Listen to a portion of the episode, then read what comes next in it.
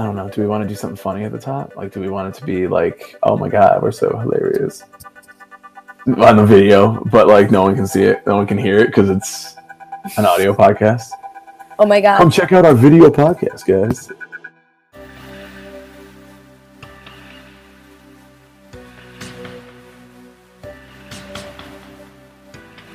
So, what did you do this Halloween weekend, bro? While dabbing. Played a couple shows. Yeah, Uh, yeah, that's about it. love it. Our new metal you- show went pretty well. Oh, that's good. Yeah, that How, how did you feel uh, being Marilyn Manson? So my contact that I wore last year uh, got completely messed up, so I couldn't wear it again, and uh, I just turned out to be a guy in all black wearing makeup. So Well, I'm uh, really glad that you didn't figure that out when you put it in your eye. I realized Oh, I should have figured it out like months ago. Like I should have Oh, prepared for this because we we've we do this yearly, so I should have known. Like there's no reason that I wouldn't have checked this a while ago and just ordered a new one, but because I was like, it's fine, it's totally fine. I didn't check until day of, and I like popped it open. I'm like, okay, great, Guess not. made it. Um, so yeah, I, I didn't have anything. Uh, how's your Halloween weekend? Yikes! Pre- you know, I uh, kind of don't ever want to relive it again. um, all I can say is, I almost use. So I have this really cute clutch, Hmm. and the fingers are um, brass knuckles. um, and when it's three to four a.m. and you're standing in the red line station trying to reason with someone, and it's just not happening. Sometimes something crosses your mind, so you can go home. And that didn't happen, thankfully. Um, I did have a friend get so drunk that they were draping themselves over the sky outside of one of the bars we went to in Boys Town and called the guy who's dressed up as Avatar Aang for the last Airbender. He was like, "This is Naruto," and I think that was the most offended I've ever been this weekend, despite everything else that happened. and then I saw you at emo night, and then I was uh, then I had to unfortunately leave emo night, yeah. and you know, I'm just gonna look forward to everything else in my life. Fair. Things get better. I know I'm um, you know, I'm only 24. I have a lot to uh look forward to, you know, in my decrepit old age of 30 something eventually. Yeah. There's a lot left for you in this life. Right. And, uh, I hate that. Uh, welcome to Emo Social Club. What's up? Uh, so we uh, we did an interview with James Shotwell of AuxCord FM. Uh, Lizzie, do you want to say a little bit about what AuxCord is before we get into this? AuxCord is a pretty new publication that specializes in long form journalism. So, long form journalism is more like features. So, if you read something from New York Times and it might take you 15 minutes to read, uh, that's long form because there's a lot of details. And it usually addresses things that people don't like to talk about. So, you know, those spicy topics that, you know, sometimes I call out people for about, you know, maybe you should be more aware politically about things, uh, low key. It's like that Mhm. but it's also more relevant because sometimes they can be more narrative based Mhm. And there's also ones that are just straight up narrative based like song inspirations that he has on AuxCord FM so it's a good mix it's very refreshing because it's not something that's just here's little updates on music news which is important obviously but it also includes like in-depth um, reviews of shows or it also includes like interviews with like other bands but it's a little bit more on a deeper level and not always relating to music, but because they're in a band, it's obviously related to music. Yeah. And you wrote an article for them. Yikes, I did. I haven't written um something in probably like three years. It was good though. I actually really enjoyed it. I doubt you were just drunk tweeting me that it was good, so I didn't know if it was for real. No, I was drunk tweeting you because you didn't fucking post about it. I'm like, yeah, I mean, I posted about my doing? personal. I had this thing about like self promotion Mm. on like and abusing my. 2018, we're social media obsessed. You got to self promote. Uh, I mean, I did on my own. I just didn't want to do it on our platform because I, I feel like that's an abuse of the lack of power that we have. No, no. Listen, we're, I'm gonna abuse the shit out of my lack of power. I will. Will take full advantage out of the modicum of power I have. We have nine subscribers on YouTube, and all of them are gonna hear my fucking bullshit. Swear to God. Uh, I was I was like, I need Lizzie to post about this. It has been a full 24 hour period. I have had full 24 beers, and I need to let her know that she needs to post about this.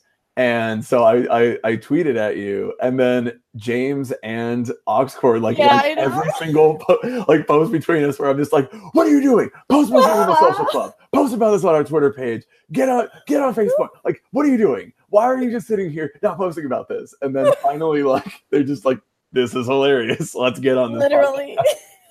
Podcast." like this is so, So good. um, sometimes we bully each other. So it's usually me calling um Robe my decrepit old man and him yelling at me to self promote Oh. myself. yeah, yeah. It's you telling me that I'm too old, and it's me telling you that you're not doing a good enough job of succeeding in this life, and you could do so much better. You have this whole future ahead of you, and you're not doing anything with it. And I think you need to Ah. hey, go take advantage of the the the the options that we have to succeed in this world. Do your thing, get out there, promote yourself. And the article was good. The article was fun to read. Thank you. Yeah. I'm working on uh-huh. another one now. Coming up, our interview with James Shotwell of AuxCord FM.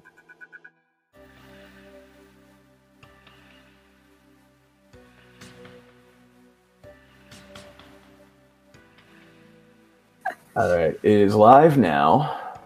Look at that. We are live. I turned see on my nice studio lights so you can actually see me. Nice. I need Look at that. Yeah. I've only had glasses for like a month and I'm still not used to like the glare. I, like, I don't know what to do about it. It's okay. It never goes away. Yeah, Even the anti glare doesn't do anything. Mm, it's fun. It ruins a lot of pictures. It's it really does. People think you have like this weird eye thing going on too, and you're like, oh. yeah, yeah. Uh, I mean, it's fine. Uh, it's making me look like a suburban dad. I like it. It's fine. I guess that's the vibe of the year. That's the look, Yeah. right? yeah, I might not like those bands, but I look like I like those bands. There Yeah. you go. I mean, do you have the white Nikes with the grass stains on them and everything? I do have white Nikes, uh, but I take care of them. So Okay, that's good. So you're a responsible suburban dad. Yeah, I graduated from Converse to uh, like nice sneakers this year, which I think is more of lateral than like an actual growth development, but it's okay. So it's working out. There you go. Yeah, I uh, I have little Xan socks on right now though, so like I'm still not a Damn, you really, you really in on that then. yeah, Well, I saw you did a whole review for um the Xanarchy tour, however you pronounce it for Little Xanarchy. Xan. Yeah, Xanarchy. yeah, yeah. Anarchy.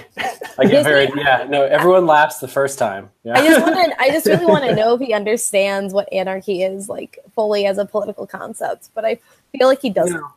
he has this. There's a guy in his crew who um, has a tattoo of Anne Frank on the side of his face. No, it's never explained, but they call him Zan Frank. I don't pretty like. I don't know if I like that. Yeah, I don't like Yeah. that either. It's, it's weird. It's a whole weird thing. Trust me. My uh, girlfriend is slightly older than me, and she always looks at me like I'm crazy when I start talking about Lil Xan because I know like way too much. Like, I know as I know as much as like someone who's age appropriate to like Lil Xan knows about Lil Xan. Oh my god. Not someone who turns 31 next this month. Next month. Oh man. I feel Mm. Anyways, what's Sorry, up, can't guys? relate. yeah. I'm 31 already, by the way. So I'm already here. How, how's it feel? Just terrible. Yeah. Yikes. 31, everything's just been falling apart in my life, mm. emotionally, physically, just the whole thing. You do understand like when you're young and people joke about like random pains like at 30 you start to Yeah. understand that Yeah, It's you're like, like- oh yeah I can go out all night drinking, and now it's like uh, I don't want to. Like I thought, oh, I'll be, I'll, I won't be able to do that anymore. But now it's like I don't want to do that anymore. And so You're just- yeah Oh my god. I Yeah. have so much to look forward to. I guess. it's, it's real good you get to you appreciate being Well, well, how was how was 24 for you guys? Because I'll be 24 in the middle of December. like i can't even remember what 24 was oh like my god. Uh, nope. I think I lived in Boston, so it was fine. Um, but a couple of weeks ago, I went to uh, Detroit to do a story where I did triv- uh, yoga with the lead singer of Trivium because he's like a master yogi. yeah, That's And amazing. um, so we did yoga together for like an hour, oh, 45 minutes, and the next day I felt like death. Like my my shoulders hurt, like my body hurt in places. Like I was a stereotype of like an out of shape middle aged person. I was just like, oh, I didn't even know I had muscles here. Oh man, you didn't know that that thing could stretch that far. Yeah, and it was weird because like I wasn't good, and he was he's like super good. He can do like headstands and all that. Oh, jazz. I can't even do a headstand. So, like, granted. at, at one point, he was he actually came over and picked up my ankles, and he was holding them above my head to sh- like help me do a handstand. Oh and I was like, "This God. is so weird." Matt Heafy is holding my ankles, looking down at me right now. We're not talking about music at all, just hanging out. It was a weird day. That sounds like a weird day. I don't know how I would feel if I had a band member like come up to me and help me do a, a handstand in yoga. My new thing is trying to tell stories about like what people do that isn't music that work in music. So that was like the first one, and then on Friday I'm going to go to lunch with Justin from Motion City Soundtrack, or I guess now it's just Justin Pierre. Right, yeah. and uh, and then I think on Saturday I'm going to get coffee with Nick uh, Martin, who plays guitar for Sleeping with Sirens. Oh, so we're yeah. going to do like we're going to talk about those things. Basically, I always want to talk to people in music about things that aren't music. It's kind of my career at this point. Well, that's pretty interesting. Are you talking about um I did you, did you see Justin Pierre's recent post about how he his daughter was saying, "Oh, I hope you don't go to like on tour again" because she was like so upset about him not being there. I feel like that's a big issue a lot of people in the industry don't address, especially with a lot of these bands that we've grown up with. They're old enough to have kids, which is wild. Yeah. Well, the weirder part is realizing that like they're not that much older than me. Like uh, like Justin or like I've gotten really close with Anthony Green over the last year, and like he's oh Anthony's 36 now, but Trivium's Matt Heafy he's only 32, and I'm just like oh like there was a time when you're like young and you look at them and you're like oh they're like gods like how did they figure this out? And then you pass 30 and they treat you like an equal because they're like oh you're also old. Well, let's talk about let's talk about life insurance, and you're just like I know a lot about that, and uh, Wow. it's like the dynamic changes. Like last time I saw Nick Martin on Sleeping with Sirens headlining tour, like we literally talked about like health insurance. We talked about like his wedding. It was just like, like real life adult stuff. And they're just like they, they don't want to talk to you about music. They're just like, let's how are you surviving? Can you pay your bills? Are we all in the same boat here, my guy? yeah. Or is the dream still alive in you? How? How does that happen? Yeah, That's, that's how it's changed. When you uh, when you talk to Nick Martin, ask him if he remembers a band that worked with Craig Owens at 37 Studios in Detroit. Uh, we, my old band, uh, paid for studio time uh, with Craig Owens producing like our EP, and he only came there twice, but the second time he came with Nick, and so like they were just, I mean, they were basically just listening to our music, but then Nick took the photo of like the band with Craig Owens, and so since then I've like always followed Nick on everything because he's just, just like super cool guy there, but uh, yeah. he definitely doesn't remember me, so it'd be fun just to know that he doesn't remember me. I've learned like uh, one of my favorite one of the things I've learned in recent years is like especially when when Craig's involved in stories, sometimes it's best to not ask and just kind of feel it out from another perspective to know if you can ask because uh, like there was this moment last year where someone hacked the old drugs Instagram uh, Twitter account and like Oh, started yeah. teasing a reunion that wasn't going to happen. oh my So god. I, I, so I texted Craig and Nick. That's like such a humble brag. I just texted them, and uh, but I, I remember I texted Nick and I sent him a screenshot, and I was like, "Have you forgotten to mention something to me?"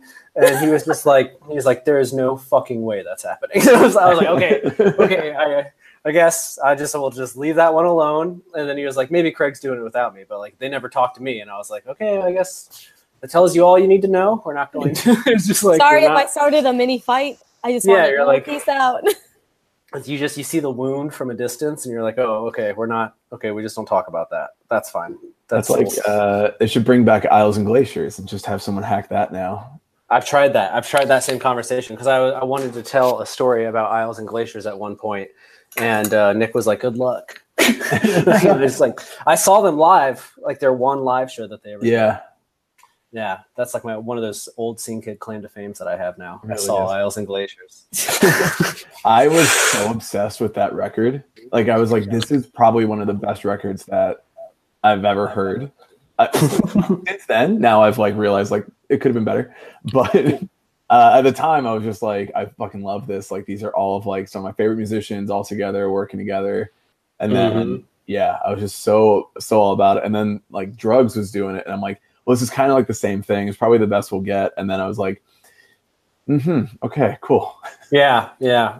By the Um, way, I, uh, I I I talk very honestly about my feelings on some records. So I'm sorry if fine. I offend anyone you know. We don't usually talk to people who know anybody that we talk. to. yeah, we usually talk to people who think that they know people. Yeah, well, I, I'll tell you a good. follow I'll, every episode. So I'll, I'll tell you. I'll tell you a good drug story so you don't feel bad. Um, they they invited us to um, back when I had the website under the gun review. They invited us to go to Detroit for the Sex Life video shoot, yeah, and um, I, I was into it. But we had already posted the review of the album, and I think I gave it. I want to say I could be wrong. It's either a seven and a half or an eight out of ten. But it's nothing was- as it's nothing as bad as the Greta Van Fleet like review from Pitchfork. No, no, very pop. Like I feel a seven and a half is like that's like saying I enjoyed this album. It could be better, Mm. um, but it's completely listenable. So they're like, you have to be in Detroit at eight a.m. and it's going to be until midnight. And I was like, all right, that's fine, whatever. So we show up at this house in suburban Detroit at like eight in the morning, and we walk in the front door of a non-assuming house, and sitting on the couch is every member of Drugs, like just like on a couch, like in a sitcom, hanging out with each other. So like and I hadn't met Nick or Matt or Aaron before. I'd seen Craig, but I'd never actually like been in a room with him where we could just talk like human beings. Mm. And so like they like open the door and everyone's like, "Oh hey!" And the first words out of Craig's mouth, 8 a.m. are, "So how about that review?"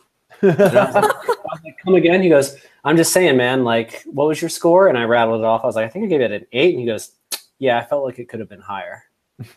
and like, there's just silence. And Uh. like my camera guy's standing there, and then everyone on the couch is like, and then Nick just randomly goes, "Okay, so like we got a big day ahead of us."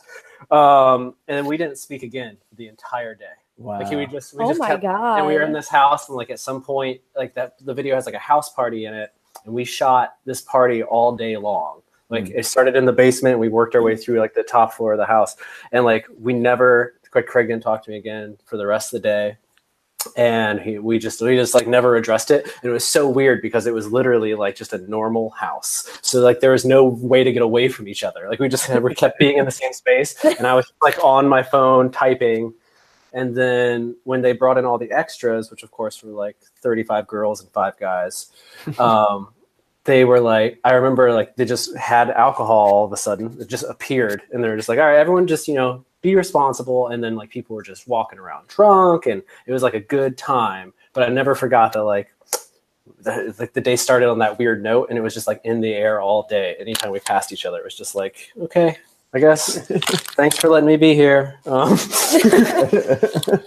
yeah it was strange. It's cool. It was it was strange being in a studio with him too.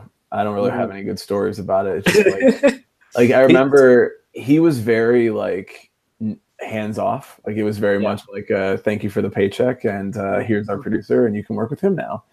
Uh, yeah he's an interesting guy Yeah, and th- but they were talking about it because it was right after Chiodos uh, like got the new singer and they were going into the studio, and he was like texting with somebody from uh, someone I don't know who he was texting with, but it was just like, man, did you hear who they're going to the studio with? And he was like all pissed about like what Chiodos was doing, and then like they ended up playing a song for us, and I think it was I don't remember. It was not one of the good ones uh, and I was like, oh, oh, cool, man, cool, cool, cool, and uh, yeah, he gave us like a lyric treatment, and uh, he wasn't there. He just like emailed it in, and we were like, so do you want to use these? And I'm like, I do, do I do I do I have to? And I'm like, no. do I do I have a choice? don't. Then I don't. Then I do not want to use these. These are not that great. these are not good at all. Yikes. Uh, and he's like, yeah, it doesn't matter. Like he's he's fine with it. Like cool.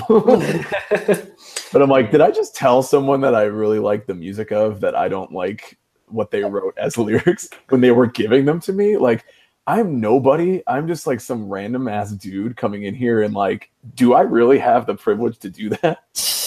It's out I uh, don't. it's it's never not awkward. Like uh, I was on, I was hanging out with um, Mod Sun earlier this month, and out of nowhere, he like grabs his iPod. He's like, "Let me play you something I wrote last night." And I was like, "Great, man, sounds good." And he hit play, and it was fine. But it's it's I never know what to say other than like, "This is really good." Like Yeah. this is all, all you can be like, "This this is super good, man. I think you should release it." Uh, every now and then you'll hear something and people like I remember sitting in uh, the Wonder Years band when they're a small band, and Dan like played a bunch of songs for us on a ukulele. Like we finished the interview, and he was just like, "Do you guys want to hear some new stuff?" And like, "Absolutely!" And he pulls out not a guitar but a ukulele. and he's just like, "I've been working on this song," and he plays this song and, about rain in North Carolina, very Wonder Years ish, mm-hmm. and. Uh, and I remember him finishing it and being like, I don't know, maybe it sucks. And I was just like, I don't, I, I, no, it's good, man. It's great. I know. just, it's a weird position to be in. Yeah. Um, sometimes I wonder if they're just messing with me to be like, I don't, I hate this, but let's see what he says. Like, let's see if he'll be honest. All a musician wants is feedback, but they. But it has to be positive. I know. Yeah, I've, like, I've told some people that I know who've been in bands. I'm like, wow, this kind of sucks, and then that like they go yeah. in on me. I'm like, I don't know what you want. You wanted honesty. This is my honest yeah. opinion, my guy. Our entire lives are being told that we are great for what we do. And as soon as you take that away from us, like we don't know how to feel, we don't know how to act. So, I mean, I'm saying uh, it like I've done that to people, but yeah. I've also been the guy who's just like, I want to play my song for people because I want them to be honest with me and I want to know yeah. that it's good. Like if people actually really enjoy it, then they're gonna go out and, and buy it and, and, you know, go to shows and sing along with it and all that. And if it's not good, then they're just going to go, yeah, yeah, that was all right. And then no one's going to care when you actually release it well, when you get to the older relationship with musicians and like they don't talk to you about music anymore and you just like you know like their wife's name or something like that then i feel more comfortable talking about the music critically because then it's like okay well you don't just like me because i say nice things about you. Yeah. like i know i know things about your life now. Like, i know about your life insurance policy. Yeah like i know like we can be like we we might actually be friends on some some level of play. Um but when they're like a young artist, yeah, it's always it's always really difficult. Sometimes like the best, I if it's an album, at least you can be like you can pick the song that you like. Like you mm. know, I should be like, well, you know, that one song is really good. Watch like, it be uh, the single. Like, yes, this one single. Yeah, it yeah. pops off, my guy. That's like, yeah. uh, oh, you looked like you were having a lot of fun up there. Yeah, oh, set was great, man. Totally. Yeah. I really like that third song. Yeah, the fourth one. I don't remember. Was that a new song? No? Okay. Yeah. No, it just, you know, sometimes it blends together, but that's okay. I just really like the continuity of it. Yeah. I was probably going to get a beer at that time, like, you know, but I came back and man, you just like, you crushed it. You guys are so good. anyway, I got to be up early. I got to go. So, uh, yeah. uh, nice talking to you, guy. Bye. I've been I've I've gotten lucky enough now that I can do the interviews pretty early in the day. So my my hardest thing is not admitting that I won't be there when they go on six hours from when we have our conversations. So they'll be like, I'll see you tonight. And I'll be like, no, you won't. Uh, even if I'm there, you won't. It's cool. Yeah. The thing is, like, try to figure out when the set times are, and then you can text them and say, like, great set, man like uh, you know try to figure it out. But sometimes I, I, I, anthony green i can say this because he caught me doing it. Um, the, like we've been he and i are working on like this series of stories about his life right now. And i'm going to do the fourth one this friday. But the last time i saw him in july he was on his avalon 10 year tour and we did the interview super early in the day. And we hung out for like an hour and we had a good time. And then i like the show started and i was just like ah, it's a three hour drive home. I'm just going to go home so I went home and thinking that I would text him like at you know like 10:30 when the show ended, and so I did. I texted him at 10:30 and I was like, "Hey man, great show tonight. Hope you had a great time. Good talking to you. See you soon." And he texted back. And he was like, "Thanks," but it was like really short, which is kind of unusual for him. And uh, I was like, "That's weird." And then the next day, I read someone else's review of the show, and he went on at like 8 p.m. So like, the show had been over for like an hour when I texted him, oh, and I was wow. like oh, okay, sorry. Yeah, I was like, you got me. Like, I'll fess up to it. I'll just text and be like, okay, you got me. I had to had to go home. like, we're friends. Like, do you really care if I stayed? It's not a, you're not trying to entertain me. Yeah. Um, so yeah, it's fine. It'll be okay. so you um you started AuxCord FM just like yeah. a month and a half ago. What kind of I I know on Twitter you were like posting things and giving some constructive criticism to some other music outlets and saying that you kind of wanted to start something that was a little bit more not as clickbaity anymore, it sounds like. So yeah. what just really pushed you over the edge to just say, fuck it, I'm going to do it?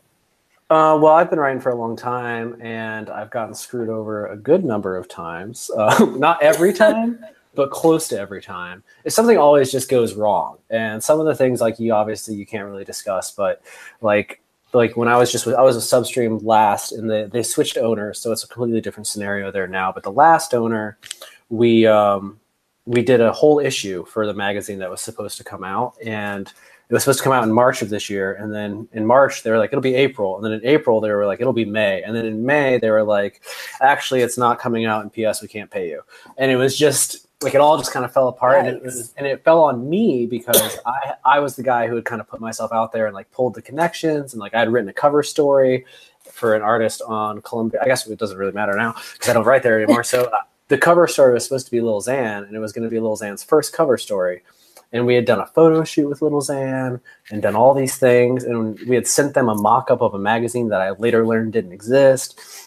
And so it blows up, and they get to kind of walk away and just be like, well, it didn't work out. But I have to go back to Columbia Records and be like, hey, listen, I know you put yourself out there and gave us this opportunity, but it didn't work out. Um, and thankfully, it didn't like burn bridges, but it just kind of really turned me off to the idea of writing uh, for a long time. Like I just, I just like took, I took most of the summer off with the exception of doing a piece with Anthony because we always do stuff when he's in town. But in terms of like just free writing about things, I just didn't really do anything because I just kind of was like, what's the point? You know what I mean?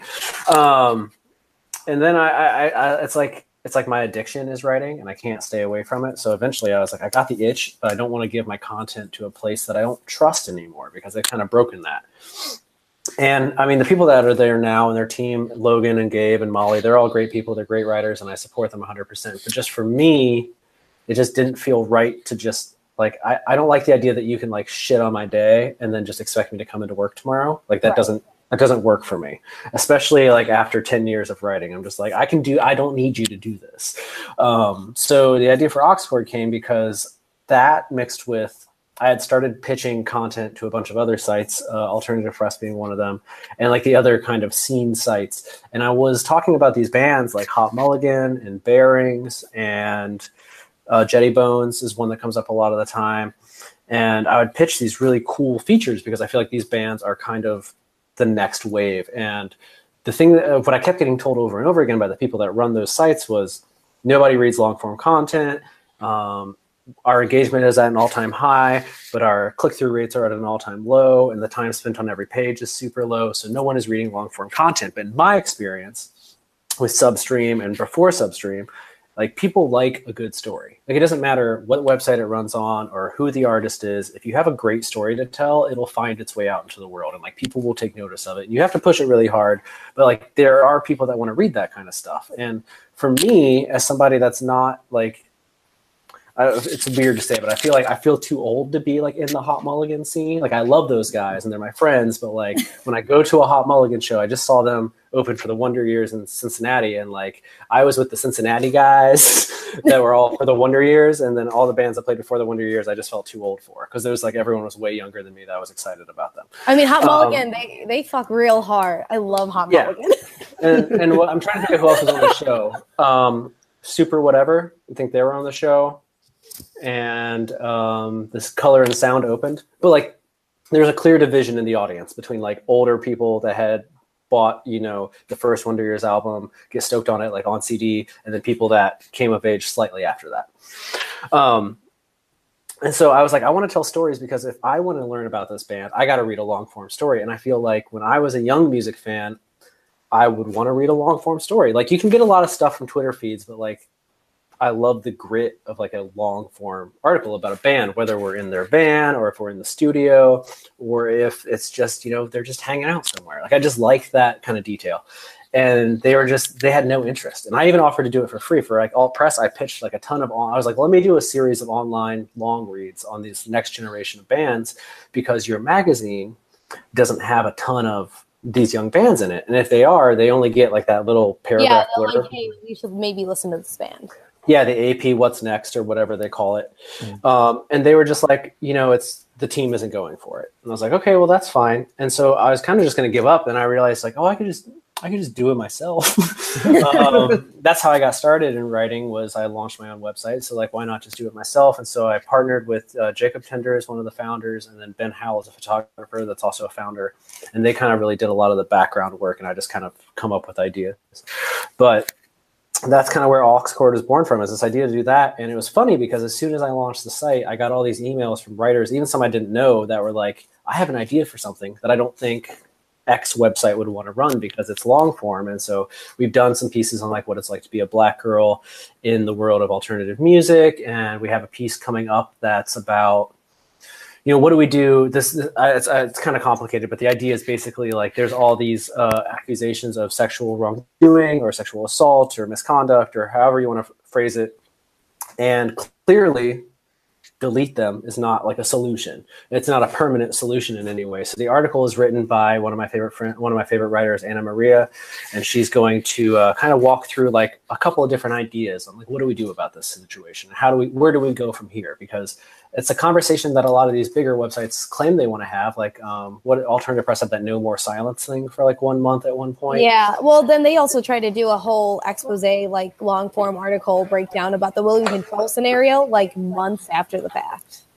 Yeah, and that okay, but, but in in a moment of transparency that they wouldn't be too thrilled with, it's that's a case where the William Control one is kind of a weird one, but I understand where alternative press is coming from. It's not weird in like what was accused. Like I get that. No, yeah. understand. um, but in that case, a lot people at myself and people at alternative press have been working with Will and have been, I guess you could say, as close as you can be as a writer, as a friend to these people since the first day of Aiden. And so he's somebody that like you could pick up the phone and call if you have a question about. So when an accusation comes out, you're confronted with that that weird split in the road where it's like, okay, how do I call somebody that I know is like a friend and say, can we address these issues in a public forum? Like it's a weird thing to do. And I mean, they wanted to get all the details, which is always their solution. I think the problem is, in, in that case particular, is that it took way too long to do that. And the smarter, in, in my mind, the the better approach is to kind of do how CNN does a breaking news story with the Boston Globe, which is to say, here's what we know right now that we can prove and here's what's alleged, and then we kind of follow up and keep building the story. I think the problem with AP in a lot of these cases, like they did the same thing, like when the Brett Kavanaugh trials were happening. AP does not cover the Brett Kavanaugh trials, but then in the middle of it, this story comes out about how when he was in college, he got into a bar fight uh, with a guy who he thought was the lead singer of UB40. And because that has like this weird music angle, AP runs yeah. a story just about the bar fight with like one sentence about why that's in the news. And I took an issue with it and got in a lot of trouble uh, from the people that, from the powers that be. Um, because I think it's, I think that's weird. Like, I think if you're going to cover something that's a big national story like that, you have to offer your context. And you, what they should have done is do like, if you want to cover the Brett Kavanaugh thing, you should start with here's what the Brett Kavanaugh thing is, and then here's this kind of funny anecdote about like what happened. But it, to just pick that anecdote out and then call that news and not cover the rest of what's happening, it just felt like that's like the kind of music journalism I don't really care for. Like it, it just seems click like clickbaity is the best way to put it, where it's just like, oh, this is a fun. Kids will care about this, but they should care about the whole story. And they might not feel this way, but I feel that an outlet like that, it's their responsibility to give kids the whole story because you know, someone that reads alternative press every day doesn't read the Boston Globe and doesn't read CNN necessarily. So alternative press may be their only source of news. And if they only see this funny anecdote about Brett Kavanaugh, they might not understand why so many people are so upset. It's I remember like years ago, alternative press used to do like a handful of like long form stories and then they started to move away from it. So the fact that they kind of you know lowered their standards, I guess to say, it's really depressing. well, I don't think it's lowering standards. Like, I get a lot of slack for talking shit about alternative press, and sometimes I say that it's warranted. But I actually love, I love Mike, and I love the whole team. I think there, this is how I, this is what I don't think people always consider. Like a music blog, if I decide tomorrow that I want to change aux cord and we're going to do a lot of short form content, it's a very easy thing to do. Like I just changed my mind. But alternative press, you have this big company that has a giant office space in Cleveland they have a giant overhead cost for printing the magazine. They have a staff of probably a dozen people or so. A lot of them have been there, like Pettigrew, Mike Shea, the owner, and some of the other people have been there for 10, 15, 20 years at this point. Like they have salaries you have to pay, they have health insurance. It's a gigantic ship. It's like uh, it's like a giant yeah, a giant ship is the best way. So you can't just like take a hard right and all of a sudden be like, we're going to do this thing now. You kind of have to follow where your audience leads. And if you're just going off the analytics, like people that like the kind of music that they were covering, especially in the early 2010s, like they didn't really mature into another genre of music. You know what I mean? Like Black Veil Brides happened, and then there was no next band. But if you go back to like the early 2000s, we had like Thursday, and then came Taking Back Sunday, and then came like Hawthorne Heights and the wave Right. of victory bands, and there was this kind of maturation level that kind of helped you grow into liking all these other bands, and hopefully along the way you started to give a crap about the bands that influenced those bands. But these singular acts like My Chemical Romance or Panic at the Disco or Black Veil, I just say Black Veil because I know that Andy was just on the cover and so was Brendan. But those are kind of singular bands where there was never another one. So they kind of you kind of walk yourself into a corner because if you stop covering the thing that the kids that read your magazine like, they won't read your magazine anymore. Or at least that's the fear. So you can't take a risk on being like, well, let's give three pages to Hot Mulligan in this issue, and the last issue sold, you know, X amount of copies with five seconds of summer on the cover. It's just it's too risky for a company that big to do. So I get that. It's just it, it's just kind of sad because I think there was a time before the internet when they could take chances, and that's when they would put like Smashing Pumpkins on the cover or Marilyn Manson. But that those days just don't exist anymore, especially for a company that old that has so much going on at once. It's just a lot to do, and I think what they try to, and it, it's just that they try to in weird ways, like the merch line and the puppy punk or whatever that is Yeah. people hate that. But if they did a puppy punk issue of the magazine, it wouldn't sell at all. But for some reason, those shirts do. You know what I mean? Like, it's just it's weird. And uh, I think that there's space for a new publication to kind of come up, maybe, possibly. Substream was that for a while, but Substream doesn't have a print edition anymore, or at least not at the moment. So there's not really uh an option B in North America. But what I've been told is that there's a lot of artists, um, Basement would be a great example of this, who, when they're looking at promoting their new album, they don't even look at alternative press because they no longer feel that that is a representation of who their audience is. And I think a lot of the people that give alternative press a lot of grief, sometimes myself included, we're coming from a place of, well, I want the magazine that they were in 2004, which is no different than like hearing a new album from a band that you love and being like, this doesn't sound like their debut album. You know what I mean? Like they, Right, they yeah. just grew into stuff. You kind of grow out of it. The, the thing that sucks is that there is no next thing because all the magazines that you would have matured into have died. Like Spin magazine is gone and all like other than Rolling Stone, which is like mostly for light, a slightly older demographic. Right. And after their whole, you know, conspiracy about that one um, rape case, it's kind of hard Yeah. to find it as credible as it used to be. Yeah, that case was yeah, that was yeah, exactly. That's a true fact about Rolling Stone. You know what always boggles my mind about that Rolling Stone story is that the writer who made up that rape Yeah. story or who boggled it, she was on a contract for uh, two hundred thousand dollars a year, and it was like uh, two stories a year, two hundred thousand dollars was like her contract for Rolling Stone, and Oh I was like, that's God. crazy money. Because I've been paid by some of these companies, and that is nowhere near what you get paid. And you're like, you do two stories and you screw up one of them to get 200000 a year. What the actual Yeah. fuck? Yeah, yeah, yeah. You blew a chance to make that kind of money in entertainment writing. That's that's crazy to me. Um, but I, I mean, I think what alternative press is doing is good. I think people just have come to expect too much from them. I will say that I kind of like. I don't know if you guys have noticed this, but recently they've started kicking back, like online, when someone tweets them some shit about like you guys don't cover music anymore. They've been getting like angstier in their responses. Oh, Yeah, yeah, yeah. So next time you see them post like five pumpkins that'll make you happy or something like that, look at the replies, and undoubtedly somebody will be like, "Why don't you cover music anymore?" And they will tweet back and be like, "You should look at our archives," and then they'll link a whole bunch of other content. oh my God. Um, and I, I saw like the other day they posted about uh, some someone going on tour, and someone was like, "It's real nice of you to cover them now. Why don't you cover them before?" And they tweeted Nice. back, and they were like, "Clearly, you haven't been paying attention," and like linked like four articles about that band. And I was like, "The clapback is real." Wow, Like, they're done. They're ready. Yeah, they're like they're over it. Which I mean, that's I, when I tweeted the I tweeted something snarky about the Brett Kavanaugh thing. I didn't mention them by name, but I got a I got an upset message because they took it very personally, and I apologized, but it was kind of too little, too late, and I, accept that. Like I'm a smart ass, and you have to take responsibility for the things you say. So I apologize if this gets out there. Nobody watching, tell them what I said. keep keep, stay cool, guys. Don't be a don't be a narc. no one's watching anyway. Oh my God. we'll it out of the uh, the final edition. when I Um, say that, and then it's like, wait, maybe someone is watching. Yeah. Oh, it's Oh fine. God. I it's don't fine. think so. I get a, I got, I actually got a message from a third party that just said, "So I hear you're making enemies today," and I was like, "Excuse me," and uh, so it happens. It's cool. I burned a bridge there a long time ago too, when I was like 21, like a decade ago. You know how it goes. God, I can't wait to burn my bridges as I get up there, guys. Man, Looking it forward to things. It should not take ten years to uh, to rebuild a bridge, man. You would think so. You would think but so. people, uh, you know, people are stuck in their ways. I think. It's really just like- because you said you didn't like that one song by them. That was it. yeah, probably.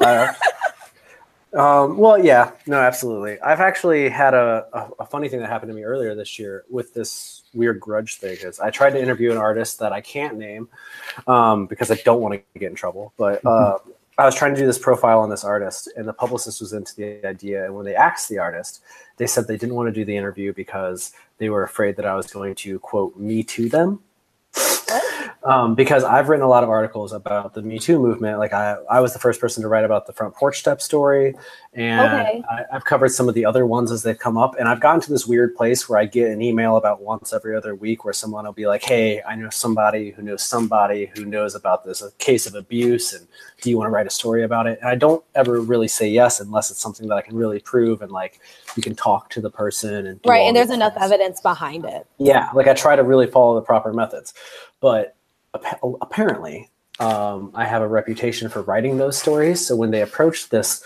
notable alternative artist and asked them if they would want to do like a, an interview, a sit down interview with me for like an hour, they were like, "No, I'm I don't want to in case he's going to try to pull some allegation on me." And I was just like, "Whoa, okay." Ooh, Well, if that's a if that's your first concern, you probably have other problems. yeah. Like, why would you think that someone's going to do that to you if you? if that's like your only like main concern and why you're denying an interview, I feel like mm, Yeah, something there.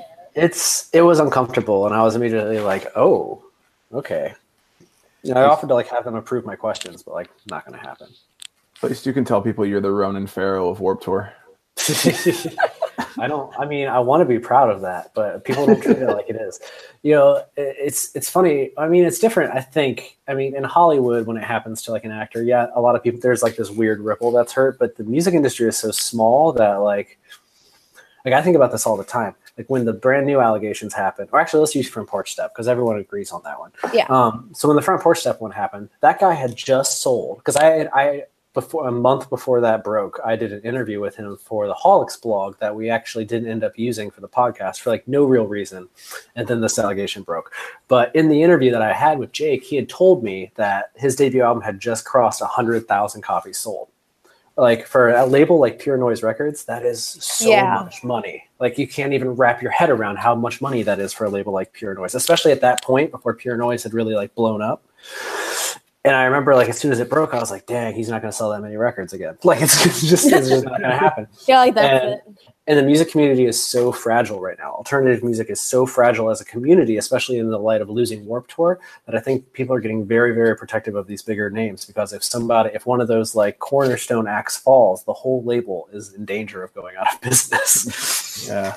And that's, I mean, it's funny and it's sad to like, it's not something people always consider, but especially with, a- since most of this scene is indie labels, like in a world where something happens to the Mayday parades of the world, like whole whole labels will fold and less new bands get signed because there's less money coming in. And it's this whole thing that people don't really consider when they just start throwing allegations out there. And I get why, but I also understand why people are more protective about it at the same time, mm-hmm. you know. True. That's a that's a different perspective because we've talked about this before, but we've never seen it in that light. We've always seen it in just you know the It's traditional. black and white. Yeah, Yeah, it is. You have a lot of black and white, and then you also have people who have said like, "Oh, hey, I'm sorry about this. This happened like X amount of years ago," and then it's still like, "No, you're canceled." Or you have a bunch of people like now. I think the latest thing is that the least and cutest one we aimed for was labeled as like a transphobic, racist, and sexist mm-hmm. person. He's somebody who should have shut his mouth before he recorded an album. Yeah, basically. Um, well, the thing is, okay, like a, a, a less problematic way to look at it that I always tell people is like, think about, you know, there's a lot of people like, oh my God, Warp Tour's done. Thank God, get out of here, you, you know, whatever. Yeah. They had a lot of issues with how Warp Tour handles things. Mhm. But I tend to look at it from a financial perspective, which is like I did Warp Tour in 2012 as a stage manager, and this was like between the first and second Motionless in White album. And I know for a fact that on that tour, when they were still kind of a, a smaller band, they were selling ten thousand dollars worth of merch every day.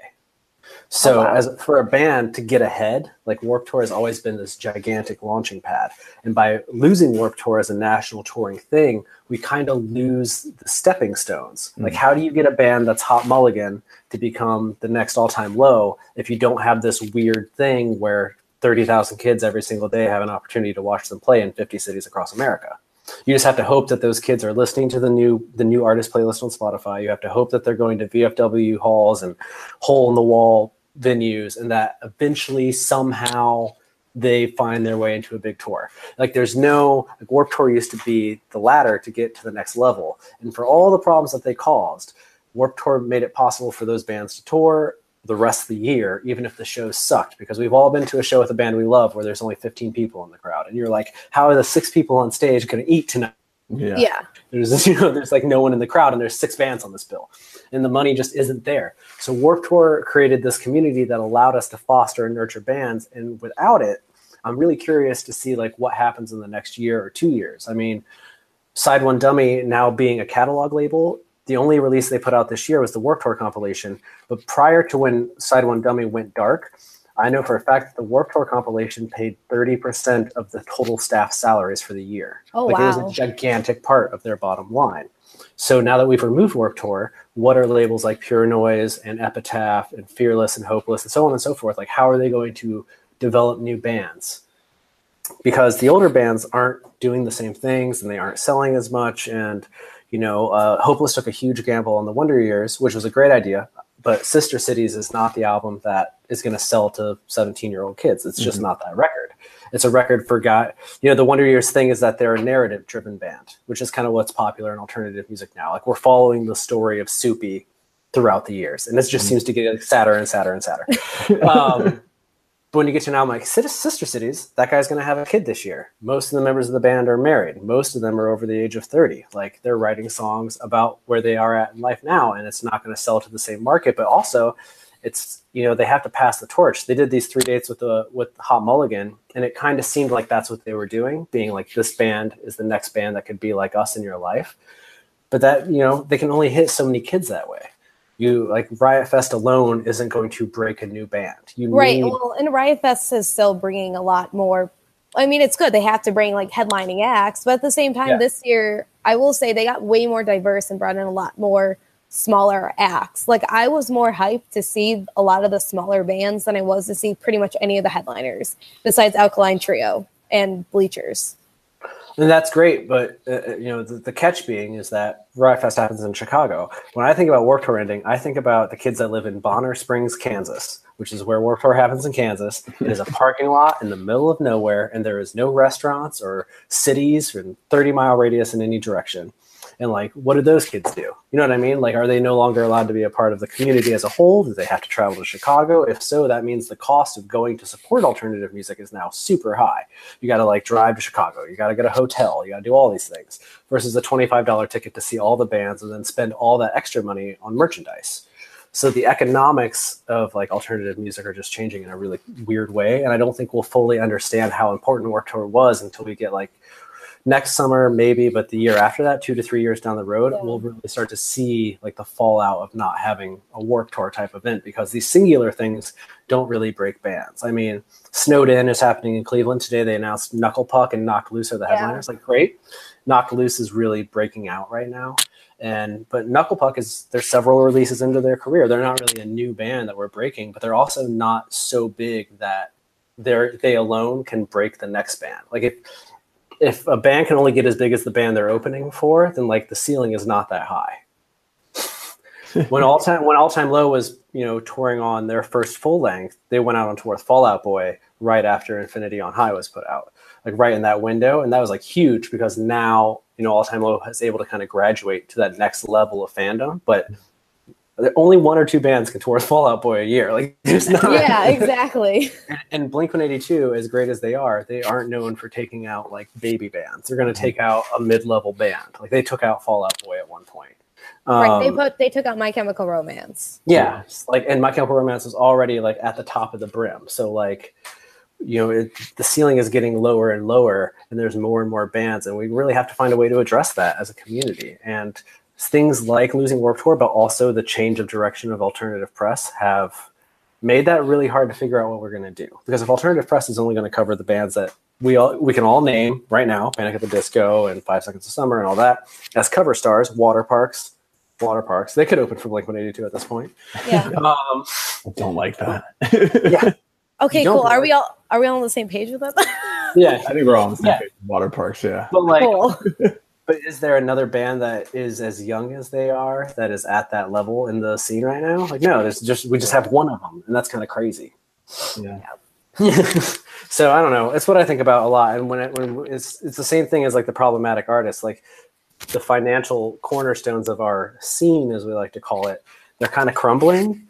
And as much as people want to get mad and be like, delete this or delete them or this event is terrible, they aren't bringing any new ideas to the table. They're just like, make it better. And then someone tries and they're like, this isn't good enough. You know, we need more of this or less Right. of this or ban this person. And like, that's not the big issue is how do we keep this community alive? And no one talks about that one. And that's really the issue that we need to address. I think with that is that because you do have like a younger audience, which is great because you know you want to make sure it doesn't die. But at the same time, I don't think anybody is really super educated in the fact of like how to maintain one a music festival, one how really you know everyone's doing DIY because of the cost, but I don't think anybody really like has a good grasp on the financial mm-hmm. components of this or the sustainability of what you want to do because I've seen people are like I'm going to start my own music fest. I'm like cool, awesome. Like do you know how to pay people? Do you know how you're going to have sustainability efforts? How are you going to get vendors? How are you going to get this? And they're like i was just going to email people and see if they can do it. I'm like how are you going to pay people guys? You don't know this. You can't i mean you can have a half-ass half-witted idea and go off to somebody who has those resources. But at the same time you can't just go and fly by the seat of your pants with that. You can do that for most other things but not for like a whole festival. Because that's how you end up with like fyf fest. Mm, exactly.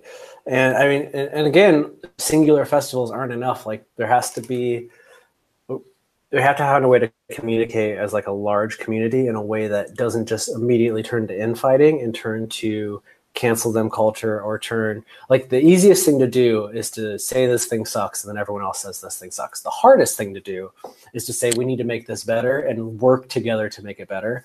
And nobody's trying to do that and that's like this article I mentioned earlier that Anna Maria is working on, not to bring it full circle on us right now, but like that is the idea of the article is like, I get like Pine Grove is a great example. Like we are never going to all agree on the Pine Grove Right. situation. However, we have to be able to discuss it in a way that makes it clear how each side feels. And it's really hard to kind of think of like, think of a world where this this side like they should be back in tour, and this side that's like they should cancel them, meet in the middle, and are like, okay, let's talk about it because everyone just wants their way. Everyone wants to be like, well, they can't exist because I don't want them to exist, or they should exist because I want them to exist. And be like, okay, well, let's let's talk about it. Like, we don't all have to agree on it, but we do have to like come to some some answer, like some rehabilitation idea, or you know, so you just don't book them, so you just don't go to their shows. Like, maybe that sometimes that's the point of life. I think the social media age has kind of made a lot of people believe that like just because you hate something and you want it to cancel it can go away. But it you know talking to pop culture historically speaking that's never the case. We knew bobby brown beat the crap out of whitney houston. Bobby brown still plays shows today like 25 years later. Well, same thing with Chris Brown too. Like Chris, chris Brown's brown is another great example. And like there's always going to be an audience that wants to pay for him. And the entertainment industry works on the idea that if someone wants to buy a ticket someone else will sell them a ticket. Like that's just how business works and it doesn't matter how you feel about it that's just like business you know but business doesn't have emotions. Um, so as a but as a community we are so focused on like get rid of this thing or change this that nobody's like well let me find a way to do this thing in a way that is you know culturally sensitive diverse welcoming of all types of people and makes money. Like you know what i mean? Like, they just they just want to focus on that. Like if warp tour had more women on the lineup that would be wonderful the question is are there enough women female bands that could replace the prominent bands on warp tour that would bring just as many people and that's a completely different conversation that people don't want to have because then they feel like you're saying well, you're saying that women aren't as popular. I'm saying no. I'm saying we don't promote female bands the way that we promote water And- parks. or we It's- or we compare those female bands to only being like Paramore, and if they Yeah. don't sound like Paramore, then fuck them. Like I would love to have Jetty Bones have been on the last Warp Tour all summer long. But can you tell me that Jetty Bones, if I swap Jetty Bones out with a band, it'd be like a lateral move. Even Sleep on It is a band that you could- like you could swap those two. But I don't know that anyone bought a ticket to Warp Tour just to see Sleep on It. You know what I mean? And I love Right. those guys. But like as far as the bottom line of Warp Tour goes, would it make a difference? And ultimately, Kevin wants to make money. You know what I mean? And uh, so, as a community, like let's address that issue. Like, why don't we have more giant female bands? So we're getting there. We have them. They're coming. But if we don't start rebuilding these building blocks of the community, they're not going to get anywhere. Like it's it's hard to imagine having another quote unquote Paramore like female rock band break out because there's a lot of great ones, but like where do they go from here unless Paramore takes them out, which I feel like is like you just said, it's almost counterproductive. Because like if Hayley Williams has to say your band is the next version of her, Then you're, they're gonna be like, "Why don't you sound like Hard Times? Why don't you sound like old school Paramore?" It's like, mm, exactly. Um, yeah, I know that we're like filling up so much time. I apologize. Yeah, have yeah, no. I, I just want to be conscious of your time. If you, uh, Oh, you're you fine. I'm, uh, I'm actually answering a ticket right now, so you can just talk at me and I'll respond to you in a second. Uh, I mean, we can we can start to do our wrap up anyway. sort of. Uh, which was that. Um, if you want to plug all of the places where people can find you, find uh, AuxCord FM. Uh, uh, Haulix, Inside Music Podcast. yeah, just promote all the stuff you have. Okay, um, you can find me on Twitter. It's at James D Shotwell, or uh, that's it on everything except I think Instagram. It might just be no, I think it's my whole name, James D Shotwell. Um, AuxCord FM is luckily AuxCord FM everywhere, which is why we chose that name. There's a great website called Name Checker that'll check your uh, brand against all the social media sites at once. Oh, hell yeah! Um, it's a name checker. It's name checker without the last e, so just name check and then R. Gotcha. Um, I'm definitely gonna go then- make some profiles tonight. And then Haulix is H A U L I X. What we do is uh, it's used. I'm just going to give you the really quick 15 second version. Hol- is used by record labels and independent artists to discreetly share new and unreleased music without fear of piracy to industry influencers everywhere. You can learn more and gain access to a free 30 day trial at haulix.com. That's H A U L I X.com. And uh, I have a podcast, Inside Music. It's like this, but we talk about the music industry. I talk less usually. The other person talks more, kind of like how this show works. and um, the next episode is actually kind of cool. So there's a company out there that's developing AI that can write songs, and they just put out an EP that is entirely produced by AI. The vocals, Oh the wow! songwriting, everything is produced by AI. So I'm going to have the CEO and founder of that company, Maya Ackerman, on the show. I think this week, and then um, yeah, most episodes of the show kind of have a theme. Like there's a guest, but the reason they're on the show is to discuss a very specific thing. So she's on the show to talk about AI and how it affects the music business, and whether or not robots will someday have a hit song on Billboard, because that kind of fascinates me. Yeah, that's awesome. But if you want to just hear, uh, but if people don't like serious podcasts, I have a lot of dumb ones too. Um, a couple of weeks ago, that Mod Sun conversation I mentioned is actually an episode of the podcast. It's like a 30 minutes on his tour bus, and you can't hear it, but I will tell you that at the beginning of the, actually, I think I left it in at the very beginning of the conversation. I hit record, and then he yells to the front of the bus, "Hey, can somebody grab my jack, my cigarettes, and my weed?" And then this guy brought back a mason jar filled with weed that was bigger than my like my torso, I think. Oh my god! um, a pack of cigarettes and a bottle of like a giant bottle, like a like a comically large bottle of Jack Daniels, which was not poured into a glass. And uh, Mod just sits there and uh, smokes and drinks his way through our conversation together, and it's a real fun time. Nice. cool. And I'll put uh, I'll put the physical links to everything down at the bottom. I also want to shout out your Twitter just because I see you always do these like the Top five fives. top songs. and Yeah, I love it, and I haven't like responded yet because I never like really like can think of my top are five. you? Well, that are you scared that people are going to try to fight you? Because I Um, see people always trying to fight James, and I'm like, ugh. yeah. I'm not scared people are going to fight me. I'm scared that I'm going to fight somebody else. But also like Oh no. I'm I'm aware that music is very subjective. But I do want to give you my top five. Bring me the Horizon tracks, which I think That was the conversation today. that was the conversation of the day. Go ahead, hit me. So I'm gonna say my number five is Doomed. Okay. Uh. I'm gonna say, see, and I'm not really putting these in a, in a specific order. I guess I'm put, I'm saying them to you, but like I would change these as soon as we get off this call. Uh, number four would be "Crucify Me." Uh, number three is probably I'm gonna say "Can You Feel My Heart." Uh, Good choice. Number two, probably "Chelsea Smile" because it's been my ringtone for my phone since that song came out. Jesus. I know, I know. It even is. Uh, and then number one is uh, uh, I, I went out of order. I'm sorry, but uh, my number one would be uh, Shadow Moses. You know, I got a lot of Shadow Moses today. And you know, the song that I every time I do this, uh, I've learned a few things from doing like I think I've done like 75 of them now. Um, every time I do one, I learn a few things. Number one is that if I mention a song that's like a deep cut in my top five, inevitably a lot of people will put it in their top five. And I'm not saying that like I influence that, but I think people have this subconscious thing where they don't want to completely piss me off, even though I have no recourse. Yeah. And so like, I'll, sometimes, uh, sometimes if I don't have a fifth song, I'll just pick like a deep cut that I kind of like and make it number five, just so that people will be like, "Wow, I never thought of that song before." And then suddenly it starts making everybody's top five, and I'm like, "You did not all feel that way about this song." I know nobody knows." Um, Shadow Moses came up a lot today, and the one that surprised me is that a lot of people picked what is it? A song for Stevie Wonder, Braille, or for Stevie Wonder's eyes, ears only. Um, that's a really deep cut. I had a lot. Yeah. So like, I like, I, I, and you learn that people like always have uh, an era. Bring Me the Horizon was kind of a fun one because they're so defined. Mhm. You know, if you if you like the if you like the very first record, and you're like, tell Slater to wash his dick makes my top five.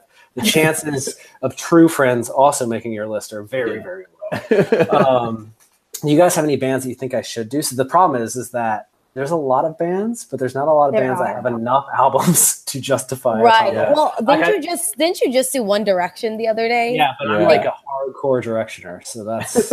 Oh my god. Would you ever do a Jonas Brother one? Because I love the Jonas Brothers with Jonas my Brothers would be fun. The problem with Jonas, like I really thought One Direction actually turned out to be very nice. All their fans were super cool about it. I had a few people that were like, "This is wrong."